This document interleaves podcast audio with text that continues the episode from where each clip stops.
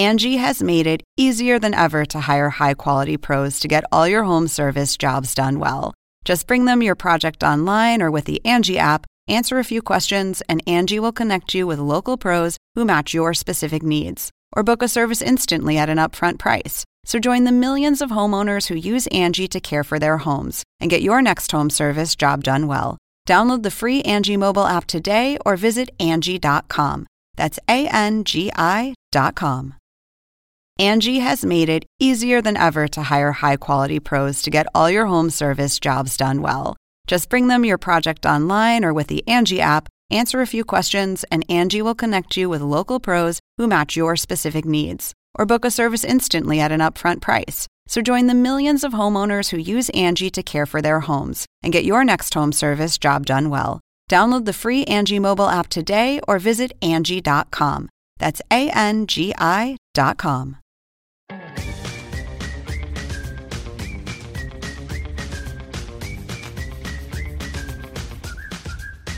Hello and welcome to Adam Ruins Everything, the podcast. I'm your host, Adam Conover, and you may also know me as the host of Adam Ruins Everything, the TV show, which, guess what, is coming back with an all new season starting July 11th at 10 p.m. Eastern, 9 p.m. Central on truTV. And in the meantime, you can find clips and full episodes at trutv.com slash Adam Ruins Everything and the Watch truTV app. But on this show, I talk to researchers, academics, and experts about the work they do and why it is so gosh darn cool. And this week, we've got a really, really interesting and different one for you. Today's guest is Jean Twenge. Now, she appears on our upcoming season premiere, which is called Adam Ruins Having a Baby. And in the interview, I'll tell you a little bit about what she talks about on that episode. But the reason she is on the show today is to talk about her work on generations. You might have seen my video on YouTube where I gave a talk called Millennials Don't Exist. That is a talk that Jean firmly disagrees with. So while she was on our set talking about having a baby, we also got talking about generations and we decided it would be really great to have her come on the podcast so we could talk about it at greater length. The conversation turned out to be really fascinating. We challenge each other a lot. I think you guys are really going to enjoy it. Uh, Jean is a psychology professor at San Diego State University, and her work focuses on how cultural changes affect individuals, particularly how the younger generations may or may not be different from us. She's also the author of a best selling book called Generation Me about this topic. I'm so excited that Jean was able to join us from San Diego to talk about this. Let's just get right to the interview. Take it away, me! Well, Jean, thank you so much for being here. Thank you. so I just want to recap our history together a little bit. Um, about a year and a half ago, I was asked to give a talk at a marketing conference by Turner, the you know parent company of the parent company, the parent company I, uh, I, I make my show for, and they said, "Can you give a talk on millennials? Because millennials like your show." And so I said, "Well, okay, I'll do what I normally do. I've always been bothered by the concept of millennials. I've always found it reductive. I think the you know sort of idea of generations overall is a bit of a reductive lens of a way to look at people that's overused. And I think it's usually usually, in my view, sort of mostly old people complaining about young people or coming to these very broad conclusions and said, okay, I'll do a talk about that.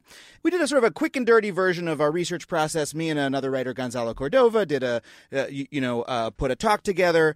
Um, I did it at this marketing conference. Uh, it turned out that they taped it, which I didn't expect them to do. And uh, so I threw it online just because, hey, here's something I did. People can watch. I'm reasonably happy with it. And unbeknownst to me, it went viral.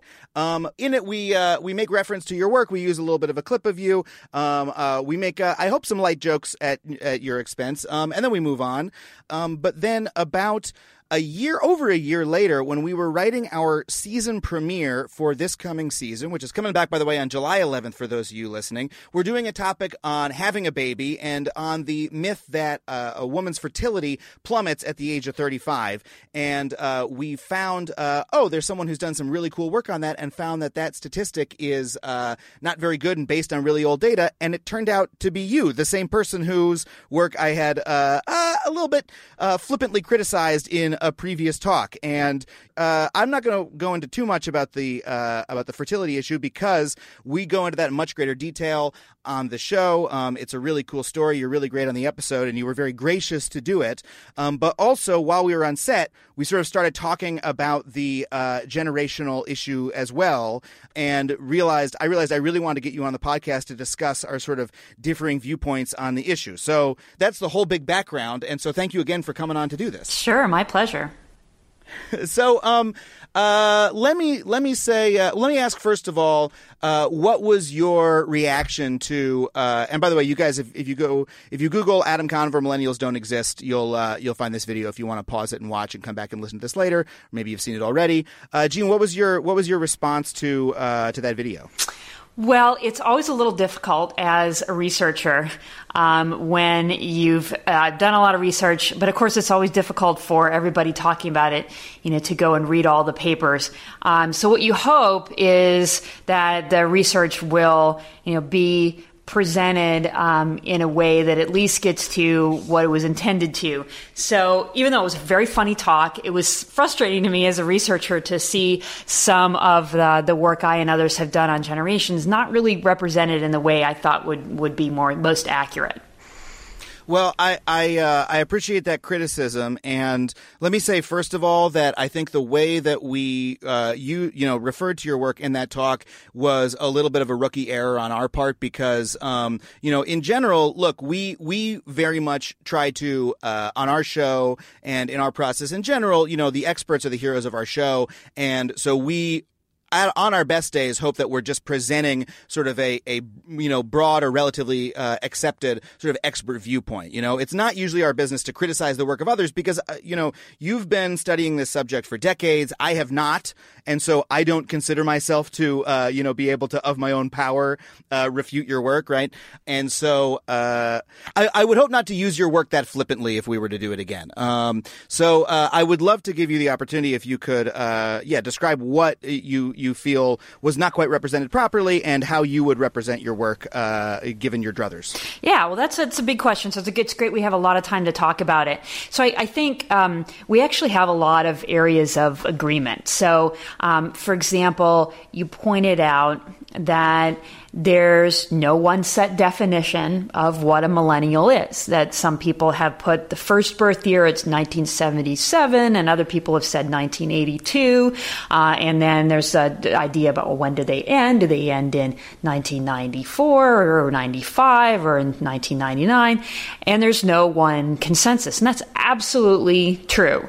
Um, but it doesn't really matter that much where you put the birth year cutoffs. There are still generational differences um, when you're born still has a big influence on the kind of life you're going to lead, on your values, on your attitudes. We found on your personality traits um, across the board. So even people who are skeptical of generations would, for example, not make the claim, "Oh, we live exactly the same way as people did 50 years ago." I think you'd be hard pressed to find anybody who would say that. But there are people who say, "Well, but generations don't exist or millennials don't exist." Those are two different arguments. So it's true there's no one definition. The birth year cutoffs are arbitrary, but there are still differences um, based on when you were born. Right. I, I, mean, I would never claim that there's no difference, you know, that, that someone who was born in 1950 is going to be the same in every respect as someone who's, you know, like me, born in 1983. And, you know, I sort of say um, a lot of my purpose in, in my work is to get people to re examine the lenses through which they look at, you know, society and the way that we divide up the world. You know, humans, humans divide up the world into categories. Um, I would almost compare this to, for instance, uh, we, we've done a, a few segments on dog breeding that people think that dog breeds are sort sort of this, you know, thing that exists in nature that's like this hard and fast category. Whereas really this is a, this is a framework that we've put on this animal and we describe them this way. And it actually, the biological basis for it is much, much fuzzier than that. Um, so when I say millennials don't exist, I, I'm not saying, you know, okay, there's no, there's absolutely no difference at all between people born in different years, but it's that this, this idea that, you know, people come in these packages is sort of a, uh, a human frame that we've added as a way to look at people, and we have to ask ourselves how useful is it. Um, but uh, uh, beyond that point of clarification, I'm very curious uh, how how do you conduct the uh, research showing the differences between people born in different years? What's your sort of process, and what is the you know what what are the you know some of the results of of your studies? If you know, looking at sort of you know your published research work. Yeah, so most of the time. Um, I look at big nationally representative surveys of young people. There's a, there's several big uh, surveys of high school students, um, and then there's also um, some of college students. And these tend to go back to the 1960s and 70s. So we can compare uh, baby boomers, Gen Xers, millennials, and then the generation after the millennials, who I call iGen, all at the same age. But we don't usually, when we analyze the data, we're not grouping by generation. We just look at year or maybe every five years and just break it down and see what the changes over this time. And sure enough, just like you said, we don't necessarily find a really fast change, say between Gen Xers and millennials, say people born in, you know, whatever date you want to pick, 1979 versus 1980 obviously there's not a huge difference um, based on that but there is a big difference for example, between people born in, as you said, 1950 and 1983. So that would be people roughly who are boomers and, and uh, the beginning of millennials. So one thing that's uh, good to understand about the way we, we do this research is we're doing surveys of young people themselves because it's very common for people to say, oh, you know, generations, isn't that just older people complaining about younger people? Well, mm-hmm. not in what we're doing. We're looking at what young people say about themselves um, compared to what what uh, previous generations said when they were the same age. So that's the other okay. crucial piece. Is you know we're not saying oh you know millennials do this and well it's probably because they're young. Well, we can compare millennials when they were young to boomers and Xers at the same age when they were young, so we know it's not age.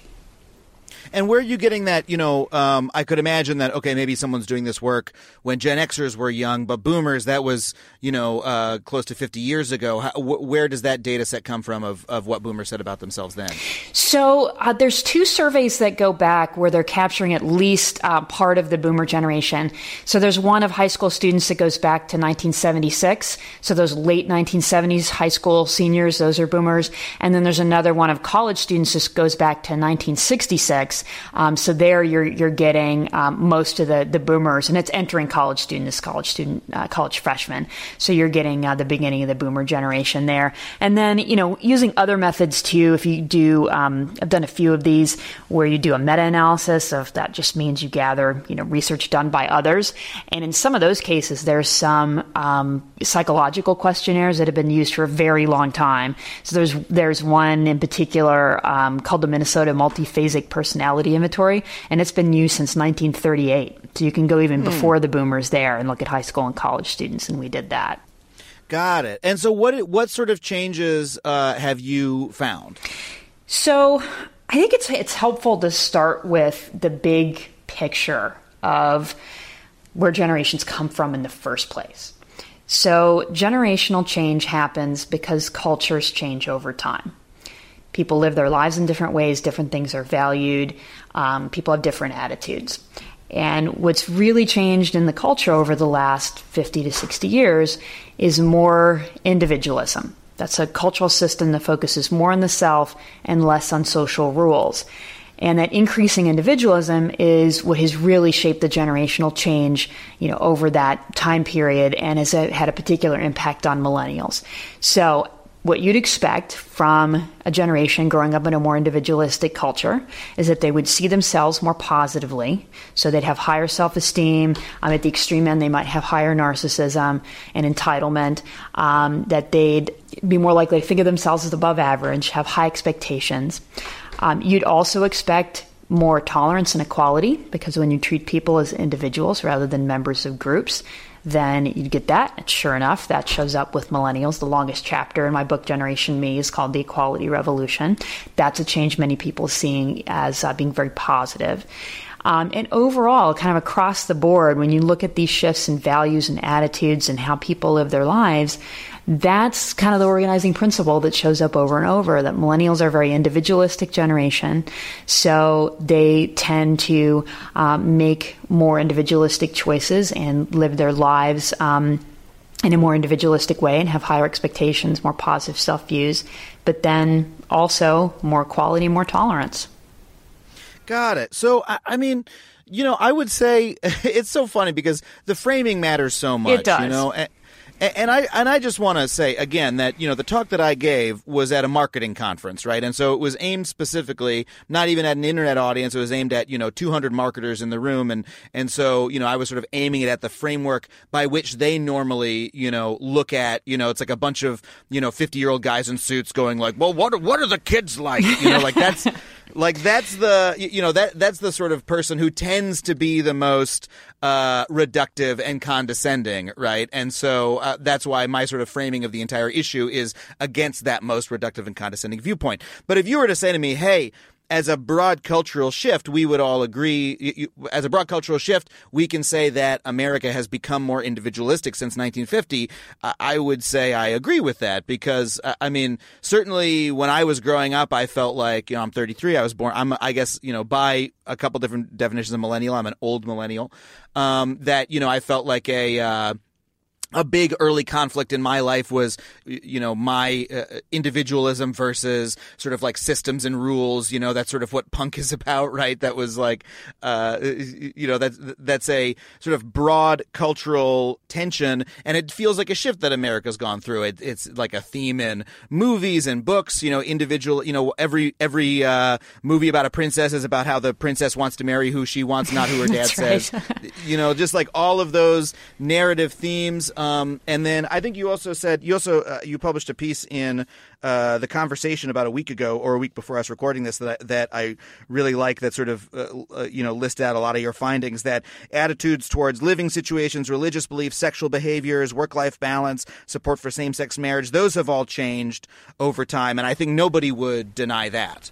Yeah. Um, I, I, so I think we could all agree with that. My, um, well, here's here's my first question. When when we when you say, okay, we see this as a general change, uh, you know, maybe we don't see it happen all at once, but we see a, a slow rise in it over the years as you go from one generation, or sorry, as you go from one birth year to another. Mm-hmm. A little, maybe a little bit more individualism every year then I would ask, what is the point of this generational marker? Like you said, the you know that that uh, my argument was that the um, uh, was that th- there's debate over when the years begin or end. That's actually not my argument. My argument is that th- if if anything, we're looking at a gradual shift, right? So there's mm-hmm. like any sort of vertical line you put across the graph and say here's where you know one group ends and one group begins seems to me uh, uh, inherently uh, reductive, and you know that is the moment at which like there's an invitation to stereotyping being made. Um, from a scholarly standpoint, is there is there a benefit to uh, to saying like here's where one you know generational group begins and one ends? So I think there's there's two different questions. So I'll I'll I'll, I'll, I'll tackle stereotyping a little bit later. So let's tackle sure. first your excellent question about yeah why do we why do we draw the lines at all? And the the quick answer is convenience. Just like with any, I mean, it's it's like anything we do in language that we call everything we sit on, or not everything, but we call a lot of small things we sit on chairs even though they look very different from each other. An office chair sure. and a you know a, a, a, big puffy chair look very different. A dining room chair, they all look different. But we call them chairs, and it's similar. If you say, let's say millennials, if we say they're 1980 to 1994, well, the experience of somebody born in 1980 is going to be pretty different from the experience of somebody born in 1994. The experience of a baby boomer born in 1946 is different from one born in 1964. Absolutely true, because you're absolutely right. The changes are gradual. So whether so when we when we draw those lines and say okay this group is millennials this group is gen x this group is boomers we're putting people born in these 15 to 20 year periods all in one group. And that is inherently problematic. Of course it is. Because then you know you're taking all these different experiences and putting them together. So that's the yeah. first problem is that you're taking people born potentially 20 years apart and putting them in, in the same group when of course they had a different experience with culture. But if you're writing an article, whether it's a scholarly, scholarly article or a report for a marketing firm or a journalistic article, you're going to have a tough time. Oh, what phrase do you use? Like young people, or but you have to get, you have to talk about people born at a certain time. If you use the phrase like people born between 1980 and 1994, every time you refer to the group, it's really clunky. So it's really just yeah. kind of a matter of language and convenience.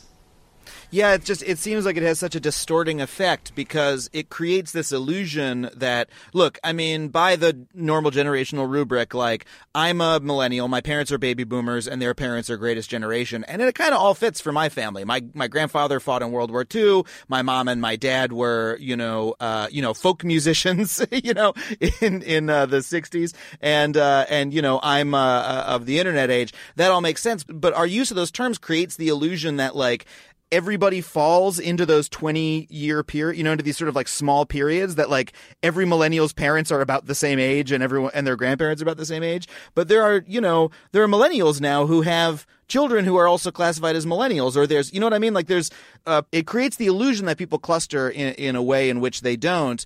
But uh, I see at the same time that you know at the end of the day we we are a species that that gives group names to things, and when you have to refer to a cohort, you have to refer to them somehow. Uh, it it just it almost seems like the uh, the original sin of how maybe good work uh, gets turned into uh, you know way down the line sort of reductive uh, jargon. You know.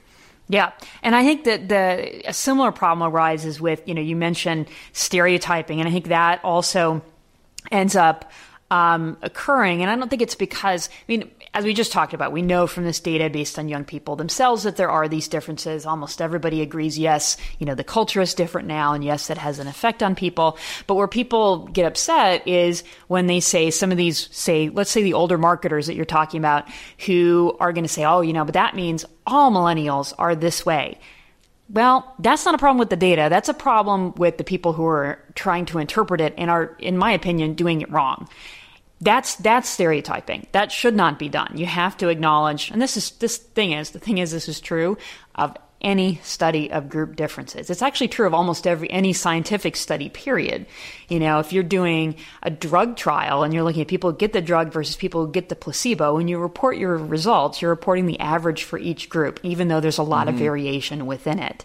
And the same is true for studying generations. Even if you do look at one birth cohort, like one year as opposed to a generation, of course, there's still people born in 1983 there are some people who are very outgoing and some people who aren't. There are people who spend, you know, 20 hours a week on uh, Facebook and there's people who don't use it at all. There's lots and lots of variation.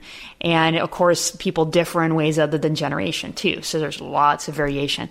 Um, but that observation doesn't undermine the fact that there are average differences. But given the average differences, that doesn't mean you can generalize to everybody. That's the definition of stereotyping, and that that is not a good way to go. Yes, and, and I would say, and I just you know just to to clarify the error that I think I made in, in our talk, um, I don't think it was fair or warranted to sort of rope you into that discussion and say, "Hey, here's you know this is someone who's also perpetrating stereotyping," because or to impugn your work in that way because you know honestly that was uh, uh, you know we were telling tales out of school if we if we gave that implication. Uh, so I'm glad that we're able to make that distinction because you know like I said I think we I, I have a lot of point like I think your work is very interesting and there's a lot of uh, points of it that that I find enlightening um, and I don't want to you know lump it into that larger error. I, I do want to ask though, uh, how do you know that? Uh, because uh, speaking to the to the diversity of millennials, one of the things we talked about in our talk is, you know, um, millennials are demographically uh, an extremely demographically diverse generation, mm-hmm. right? just in terms of the the number of them that were uh, born uh, in other countries or are first generation immigrants or second. I always forget which is first and which is second. you know, the the the children of immigrants, yeah. right, uh, etc. Um, along the lines with how America is demographically becoming uh, more diverse, uh, the youngest generation is as well. Um, is there, uh, a, you know, a chance? Because uh, I, I don't know exactly what your sample was. Um, that you know you were potentially sampling like oh the sort of white middle class kids who are you know closest at hand, or does this does your work you do you feel it also includes first language Spanish speakers in uh, New Mexico mm-hmm. and uh, you know uh, you know, Chinese kids in Flushing, et cetera. Does it is it really go across all those groups? It it does. So you know, in the in the early days, um, and and for some of the longer questionnaires, we started out by looking at college students at four year universities who are still diverse, but are not as diverse as the general population. But also, pretty early on from some of the first publications, I also made an effort to go find samples of um, children or middle school students uh, or high school students. And then in the last 10 years or so, almost everything that I've published has instead been from these large nationally representative data sets. So, what does that mean? Nationally representative means that they make an effort to find um, survey respondents who are going to fit that demographic profile of the country, that it's, you know, several, and they get thousands of people to fill these out every single year, uh, about 15,000 in the high school survey every year mm. in each grade. And they want to make sure that those 15,000 kids look like the 12th graders everywhere and the 10th graders everywhere who, in terms of ethnicity, socioeconomic status, region of the country, immigrants, everything. The the folks who do these um, surveys are very careful to make sure that that's the case. So that means that their surveys can represent all of those diverse groups. So the second step in answering that question is to look at the generational trends within those groups. You know, do these trends show up across different ethnic groups, socioeconomic status groups, regions, and so on? And so um, my colleagues and I have done that in um, these analyses and found that the generational trends are actually remarkably similar across these groups. They tend to show up across all ethnicities, regions of the country, both uh, boys and girls, men and women, um, mm. socioeconomic status groups, and across the board. And there's very few exceptions to that. The one exception is we, we find some pretty um, big trends uh, generationally for religious belief and practice but those tend not to show up for black Americans and they do for uh, those of other ethnicities. But that's pretty much it. Almost everything else, the trends look really, really similar. Um, whether it's trends in you know becoming more tolerant or positive self views or materialism, whatever it is, the trends look really, really similar.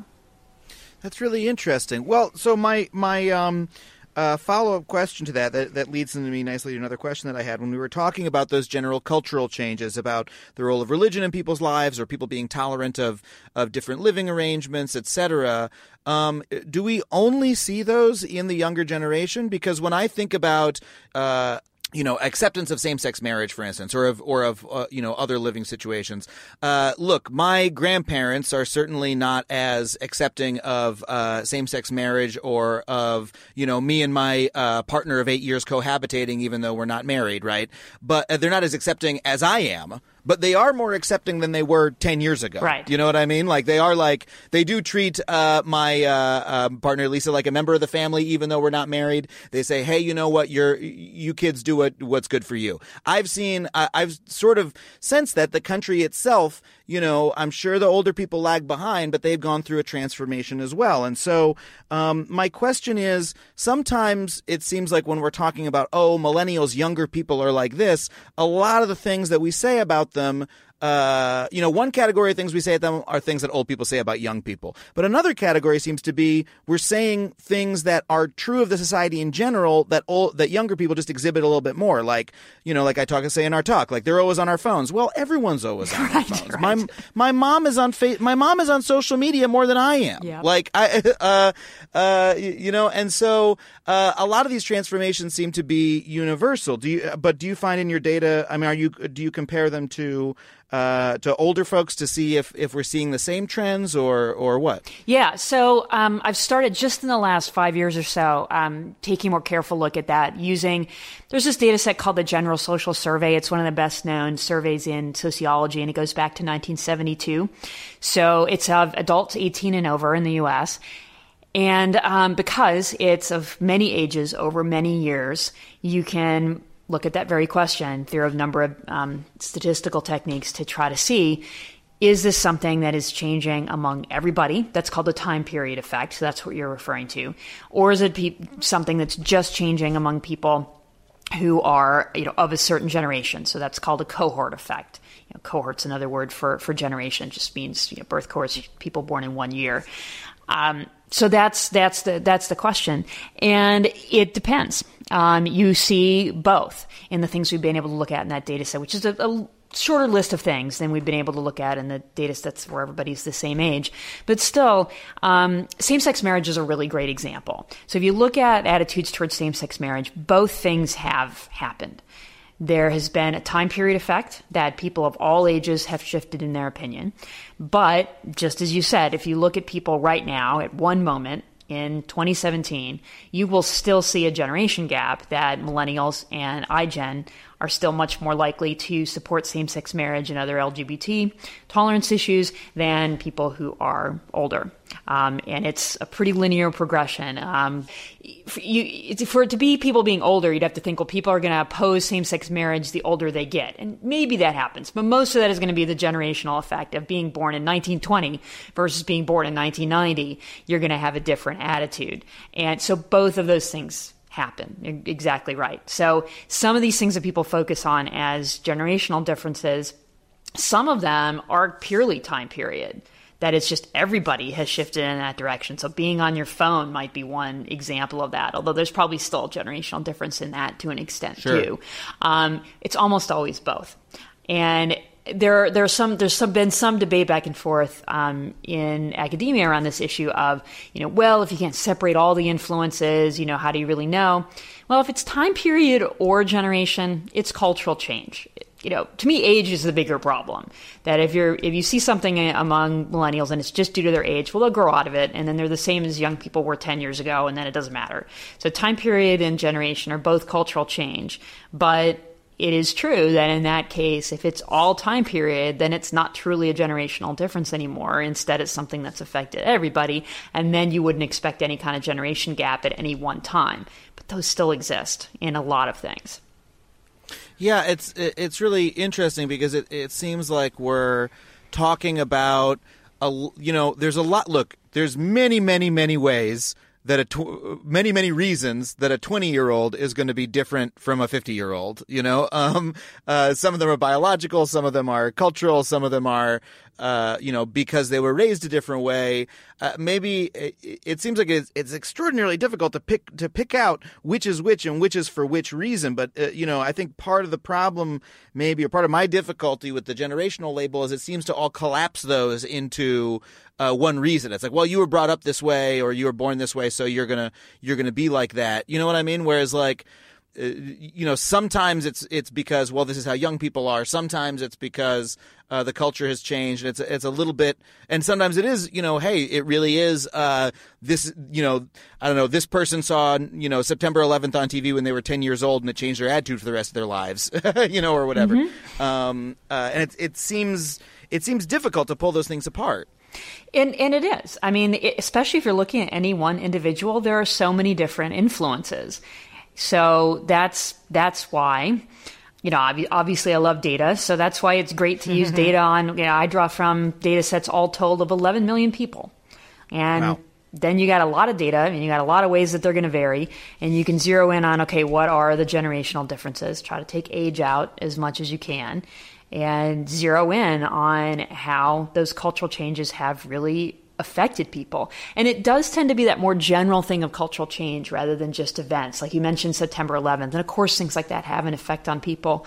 But that tends to be, unless you were directly affected by your family or friends, it tends to be more um, that the culture as a whole really has an influence on people rather than specific events.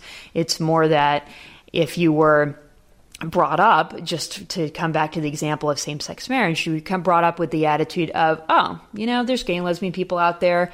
That's what some people do. That's cool. You're going to have a different attitude from someone who was brought up either not hearing about it at all because everybody was in the closet or hearing about active discrimination and this is something, you know, we don't do and nobody's supposed to do that and that's wrong that's what has an influence on people um, and not just in that attitude in everything in terms of their expectations what they expect to get out of life and you know are they um, going to get married when they're 22 as opposed to when they're 35 all of these things have changed a lot yeah, it's so and it's so hard to pull out the cause and effect. Like you could say, if we're talking about the acceptance of same-sex marriage, uh, just because you, you, know you put this in uh, put this in my mind, you know, the rise of individualism as a as a broad cultural shift um, is certainly one explanation for why it would be, oh yeah, hey man, cool, you do you, kind of right, like exactly. attitude permeating the culture.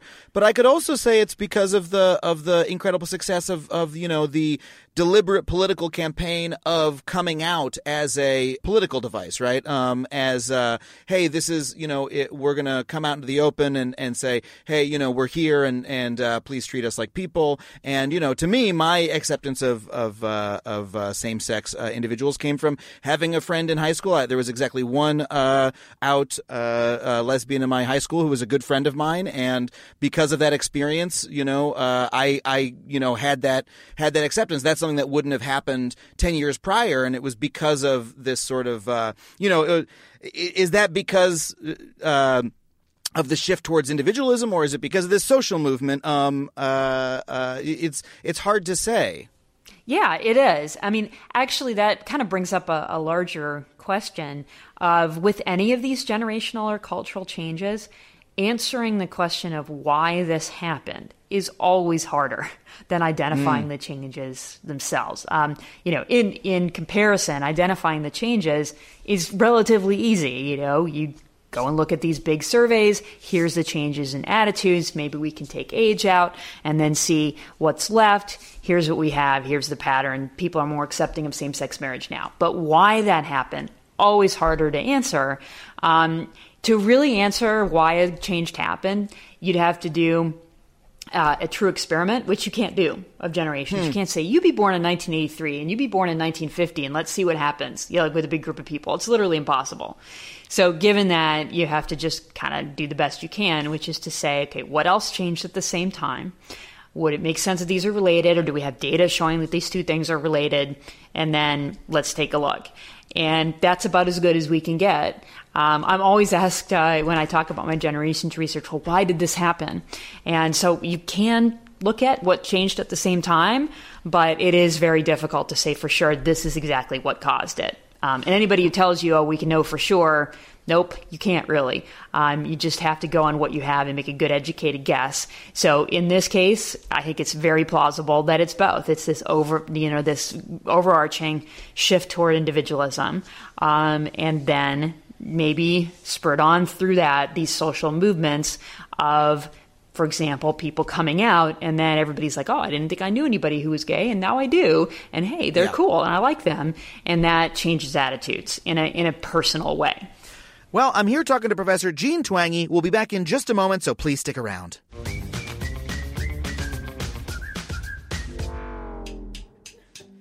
Hi, everybody. I'm Justin McElroy. And I'm Dr. Sydnee McElroy. Every week, we release a medical history podcast called Sawbones. We go over the history of the dumbest, grossest, weirdest stuff humans have been doing to each other since the dawn of mankind. But it's a funny show. But it's also so disgusting and stomach turning, you won't believe it. But it's also like funny. It's funny. It is the wildest, grossest, nastiest stuff you can imagine. It's a real hoot. It's called Sawbones, and we release it every week on iTunes, wherever podcasts are sold, and right here on MaximumFun.org.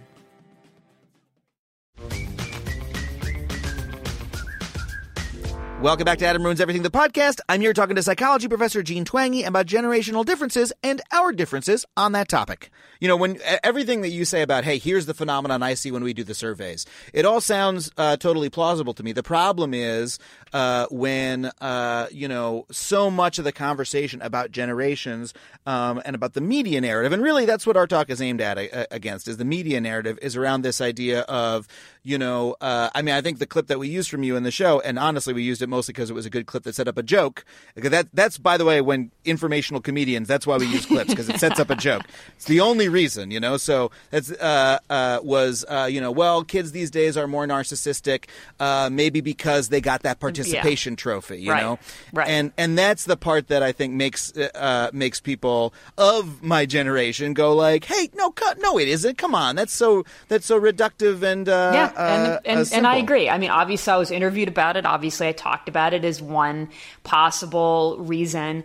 Um, you know, and this is this is where of course, it's always difficult. I mean, you, you walk the same line between having the data and then, you know, when you're being interviewed, well, is it possible this is one of the causes? sure, it's possible. But can I prove yes. that? No. but Yes. they don't want to hear that on TV. Uh, you know, I mean, look, the in my mind, the reason our video did well, and the and you know, I didn't expect it to. I was like, hey, I'm throwing it online because maybe maybe you know someone will see this and ask me to, to do another talk one day. Um, uh, the reason it did well is is apparently um, a lot of uh, people of my generation are annoyed by the same things I'm annoyed by. Yeah. Right. Um, uh, uh, and you know, hear all this stuff. Saw that Newsweek cover, the me me me generation. They saw it and they thought, oh fuck you, just like I did. You know, they're like, how how dare you? You don't know me at all. Right. And you know the the participation trophy thing is the ultimate example of that, where it's like this thing that like you know guys you know old guys complain about on ESPN uh, and that dads grumble about uh, on Thanksgiving that has you, you know, but it, it's actually people actually give it causal weight. There are really people who think that you know the reason that uh, you know that that uh, my kid's a narcissist and the reason why is he was applauded just for showing up, um, which.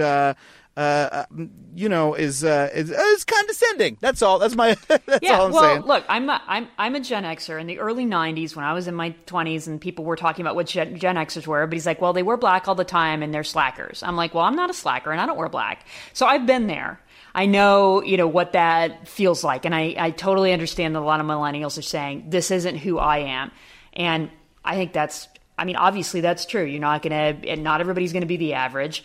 Uh, and then you're right. There's this other layer of, of characterization of like what exactly happened. But you know, I've found when I when I've given talks um, on on Generation Me on my book and some of the some of the data and so on to millennial audiences, and they and some of them who have read the book, they they'll they'll kind of start out with their arms crossed, which I totally get.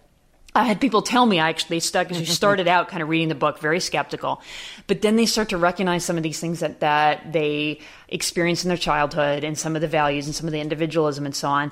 And it often by the end they they are relatively convinced. They may say, "Well, I know I'm not this way," and I always make that clear. It's not going to fit everybody, but they definitely recognize these themes of individualism, especially when they're put in a more positive light, like things about tolerance and equality.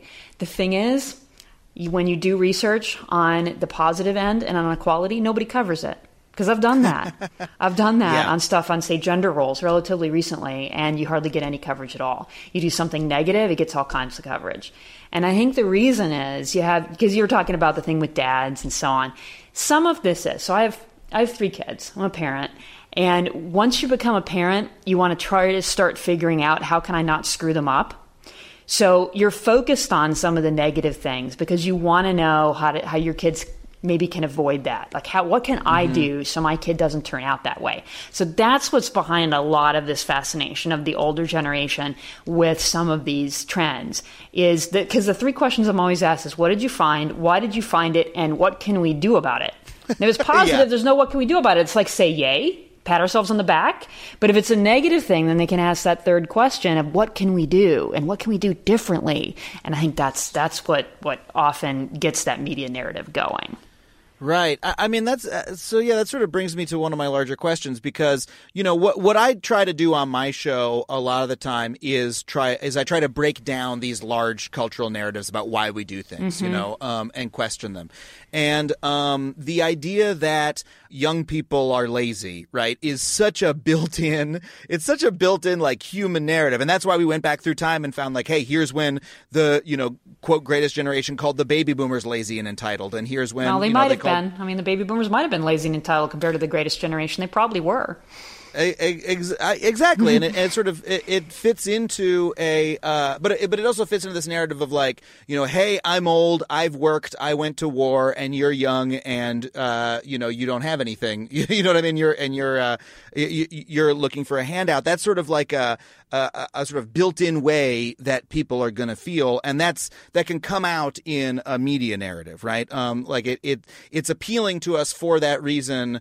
Uh, you know, for the same reason that uh, uh, you know, you open the New York Post and you see the same sort of built-in story that appeals to people that is in the paper over and over again. You know, you can sort of track what the what the story is, and and uh, uh, uh, you know, generationally, in terms of what what we tell ourselves societally about about the generations I feel like it's a similar, you know, same as it ever was. This is the sort of like story that feels good to us internally. My my question is, I I wonder if some of the because look, I, I know you're extremely uh, uh, very present in the media on this issue, um, and and your work has uh, you know uh, Generation Me was a bestseller, and and you know you're often quoted on this subject. Do you do you have any fear that the reason uh, it, it's spread so far is because it sort of fits with this narrative that isn't really related to your work. Does that make sense? Yeah, I think I, I know what you mean. I think I think some of these findings do get greater play because they fit what everybody is thinking. Mm-hmm. And sometimes, but but here's the interesting thing: sometimes the findings get play because they don't fit with what everybody's thinking. So, for mm. example, we had a paper about a year ago um, showing that uh, millennials are actually less sexually active. They're less likely to um, be having sex in their early 20s um, compared to previous generations at the same age. They have fewer sexual partners. That completely goes against the media narrative of the Tinder generation, hookups, and, and mm-hmm. so on. And that ended up getting a lot of attention because people thought it would go the other direction. So did I, honestly. It was, it was a little bit of a surprise analyzing that data, but we looked at it kind of, we cut that data every way we could um, and still found the same result, you know, several times. And this was the general social survey survey, and it, you know, it was still there. So sometimes it's because it's surprising. Sometimes it's because it fits that straightforward thing of, you know, this is the, the criticism that people have. And, you know, but some, sometimes it goes the other way. So I think it just depends. Yeah, it, it's just such a you know, it's such a tricky uh, issue because I feel like again, your you know your work seems very straightforward and you know based on these uh, uh, sort of surveys. And look, I, I would never presume to question your your methodology or your work because it's not my field, and and you know I I, I think it's uh, must have withstood the the test of time, but. Uh, the the degree to which the the media, because it fits the narrative, can sort of spin it and gin it up into this thing that's beyond itself is is something that uh, uh, you, you, know, is uh, I, I, sort of consider it my job to sort of watch out for, I suppose. Yeah, and it's it, it is interesting how it's always the negative stuff that gets yeah. the coverage. You know, whether it's surprising or not, it's always the negative stuff. So, and we had a paper on um, uh, change over time in attitudes around gender roles. And we found on almost every single question, millennials were more supportive of working mothers, you know, less supportive of, of um, you know, very traditional setups and so on.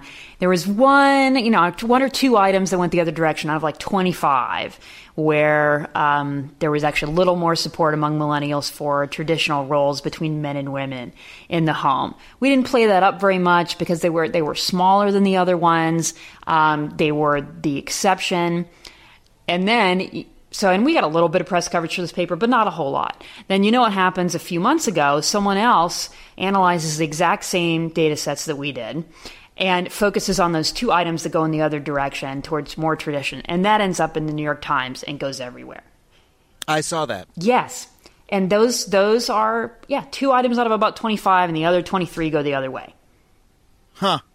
Uh, in that case, it was because it cut against that prevailing narrative. So exactly, much. but it was also negative and that's I think that's part of it too. So it's it's both positive and not and not particularly surprising that millennials would be more supportive of working mothers. Nobody wanted to cover that, but if it's oh they actually support more traditional roles, then that gets coverage. And by the way, that's in the in just in the last two years or so that's that's turning around, and that's not even going to be true very soon. And it was so small oh. to begin with really? So, so you're saying that that finding was just a little sort of eddy in the stream that, yeah, that is about. It to... looks like well, you know, it's real. It's there. I mean, I, we found it too. Um, it's just yeah, there and again, the why question, and I'm not exactly sure why those two items went the other direction. Somebody, some people think it's because they were the only ones that mentioned men's roles. So maybe everybody's hmm. okay with women working, and they know that has to happen. But you know, maybe men should be men again. Maybe that's in there. So yeah, it's definitely there. It's just it wasn't as half as big as the change in the um, items being more about being more supportive for working moms.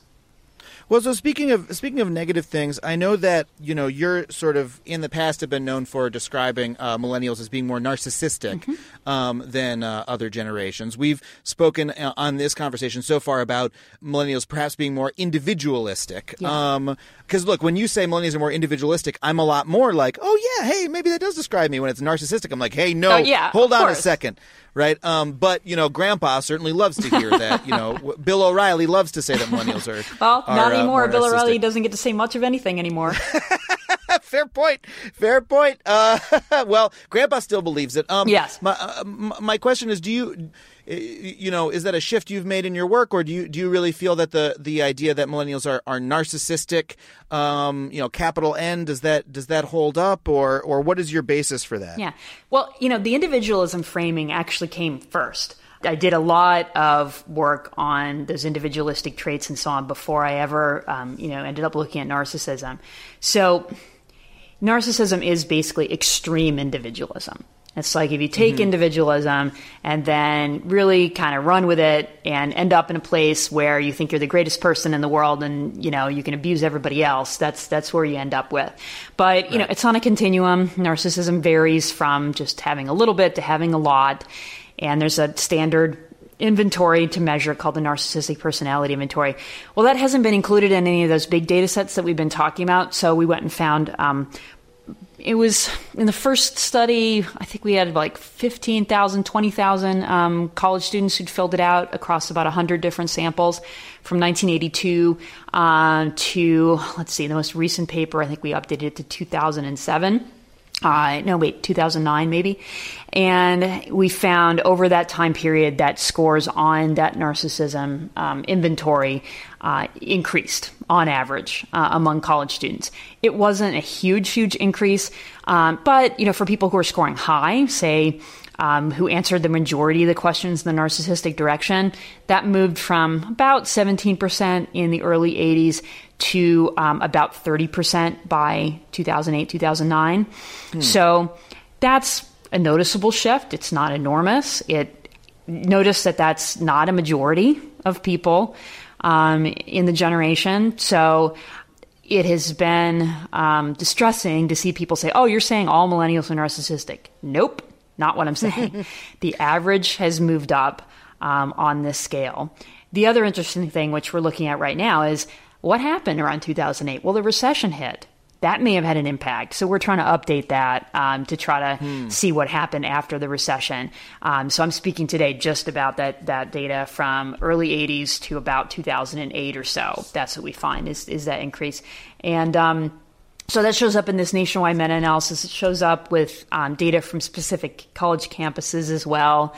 Couple other people have found it too. And then we find it in a lot of things that correlate with narcissism. They aren't exactly the same thing, but have some overlap. Things like uh, being very materialistic or thinking that you're above average compared to other people. And those show the, the same patterns.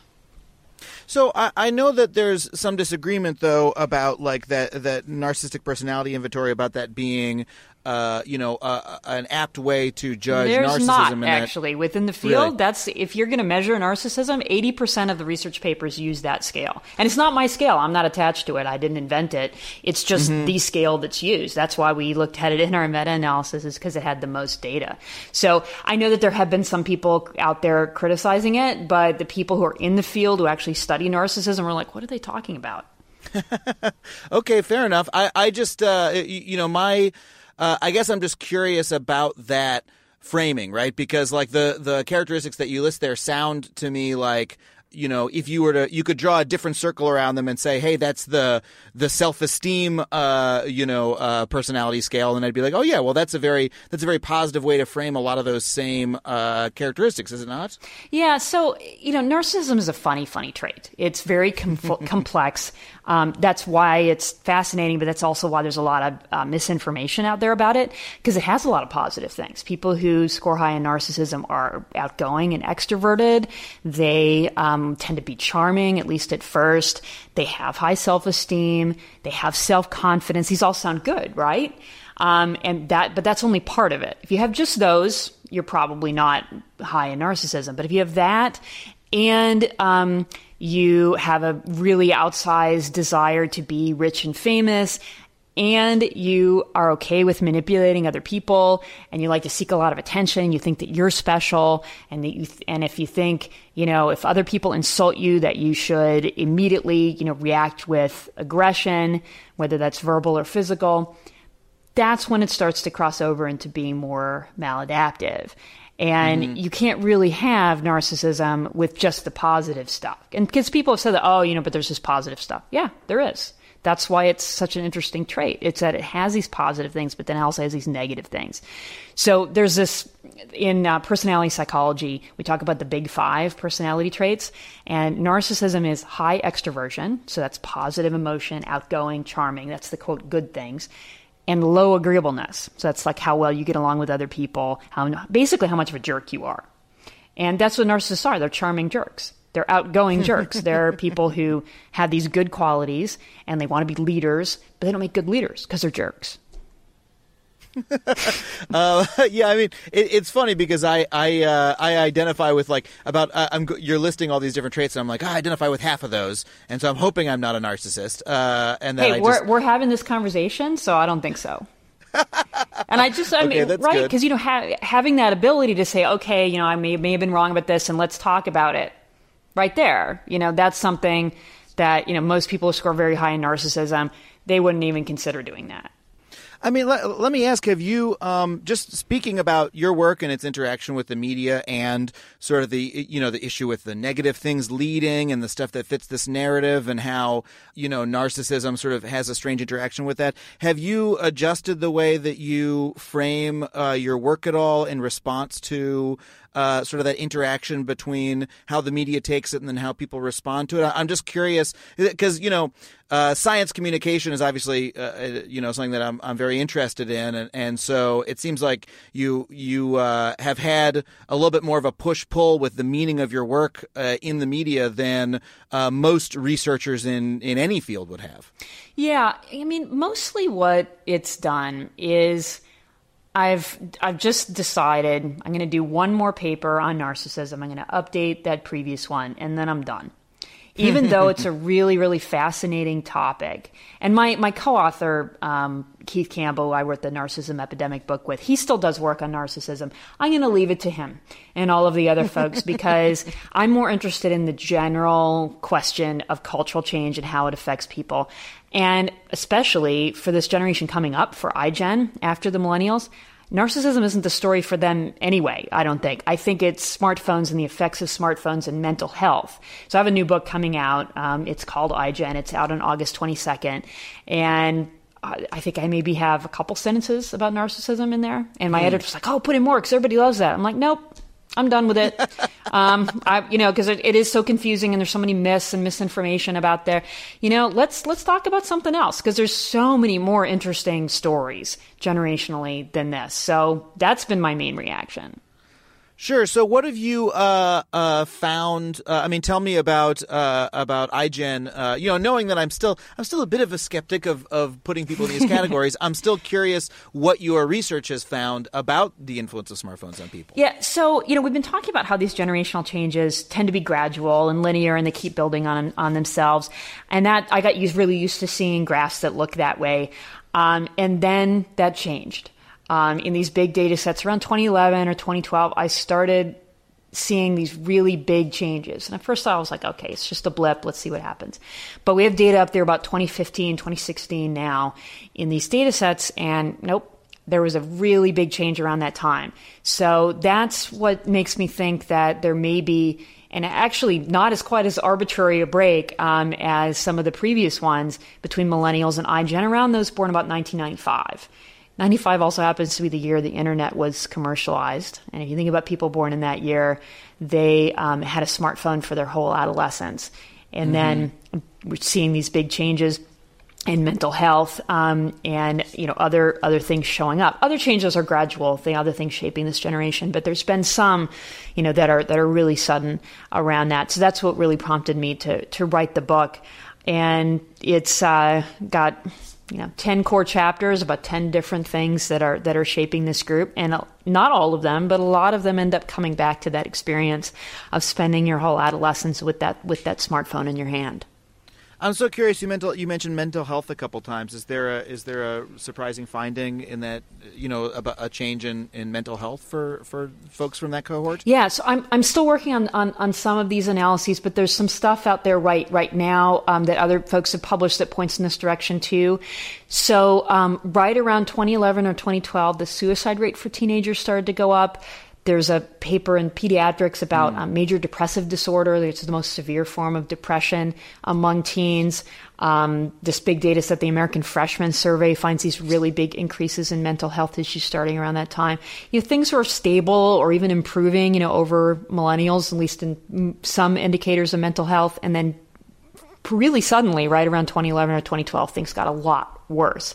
And as we were just talking about, answering that why question is always difficult. So that's what I'm trying to do right now. I and I can't do the experiment, so I'm trying to take a two step process. Number one, does it look like these mental health issues are correlated with um, spending a lot of time on social media and online?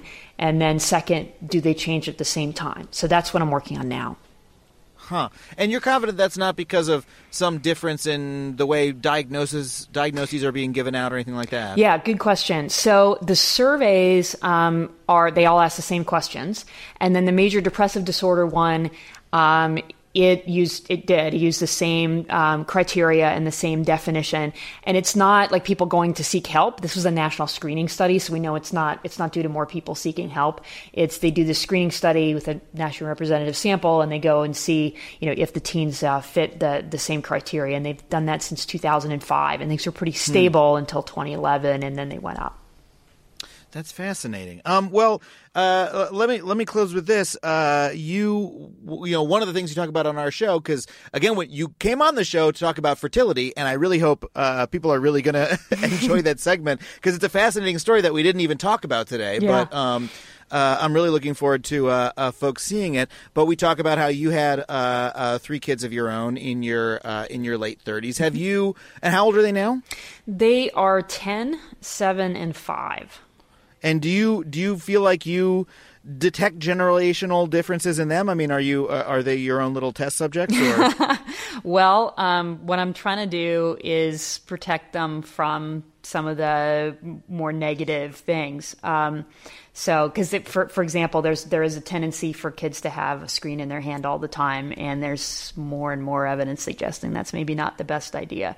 So we did mm. that for a while. They each had their had their own, um, and then after I started analyzing some of the data for the book, I, I, I literally got up, gathered them up, and put them in my dresser and took them away. Um, and I am a little bit of a mean mom, but not in that way. They actually hardly even noticed. I was actually kind of surprised. Oh wow! So that was that was kind of a pleasant surprise. I really didn't get much pushback from them on, on that. They kind of got used to it. I get a lot more pushback when I have them do things like help fold the laundry. That's not a big hit. Um, yeah, but, and and that's not a generational change. No, it's no not. One, that no, part, no kid wants to do no. that. I think I think kids have, have, have always been like, "Oh, do I have to?" Um, yeah. The the good thing, the good news is now the good change in parenting is when they do that, we don't smack them in the face, even if we want to. We have uh, better better parenting techniques now. We may overindulge our kids too much, um, but there's some really good changes in parenting too. We uh, we have more empathy for our kids. We you know get to know them a little bit better. and more likely to play on the floor with them when they're younger, um, and uh, there's not as much distance um, between parents and kids. So that part is nice. But I also do think that there's some good things about some of the more old-fashioned ways of doing things. Of yes, I'm not your friend. I am your parent. And yes, mm-hmm. you need to eat your dinner. And no, you can't have a special dinner. And no, it can't be cookies. uh, well, look, I can't argue as someone who, you know, my goal is also to understand the world around me to understand people yeah. better. So I can't, I can't argue with that, uh, you know, with, with, your mission in that. And and uh, I, I really appreciate you coming on the show to talk about this. And and uh, I, I again uh, apologize if we, uh, if if you felt abused in any way. And and I'm I'm really glad that we were able to uh, you know, talk about it, and and uh, I, you know, I I uh, I feel like I learned a lot. So cool. Well, I'm re- I really appreciate you having me on. This was this was really fun, and it was it was good to hash out a lot of this stuff. Really great. Thank you. Let me thank Jean once again for coming on the show. Uh, I was really thrilled to be able to do this interview. It was a really different kind of approach than we normally take towards an interview, but um, I really got a lot out of it. I hope you guys did too. And that is it for this week for Adam Ruins Everything, the podcast. We'll be back in just two weeks, so please tune in. Our producer is Shara Morris, and if you like this show, please be sure to tell a friend about our podcast and subscribe to us on iTunes or your favorite podcast app. And please don't forget to leave us a rating wherever you subscribe. It really helps us out. And again, Guys, don't let me forget, Adam Ruins Everything is coming back to truTV with a big new season. 16 episodes we got coming for you. They start July 11th at 10 p.m. Eastern, 9 p.m. Central on truTV. And in the meantime, you can find full episodes at trutv.com slash Adam Ruins Everything or the Watch truTV app. Until then, we'll see you next time. Bye, guys. MaximumFun.org. Comedy and culture. Artist owned. Listener supported.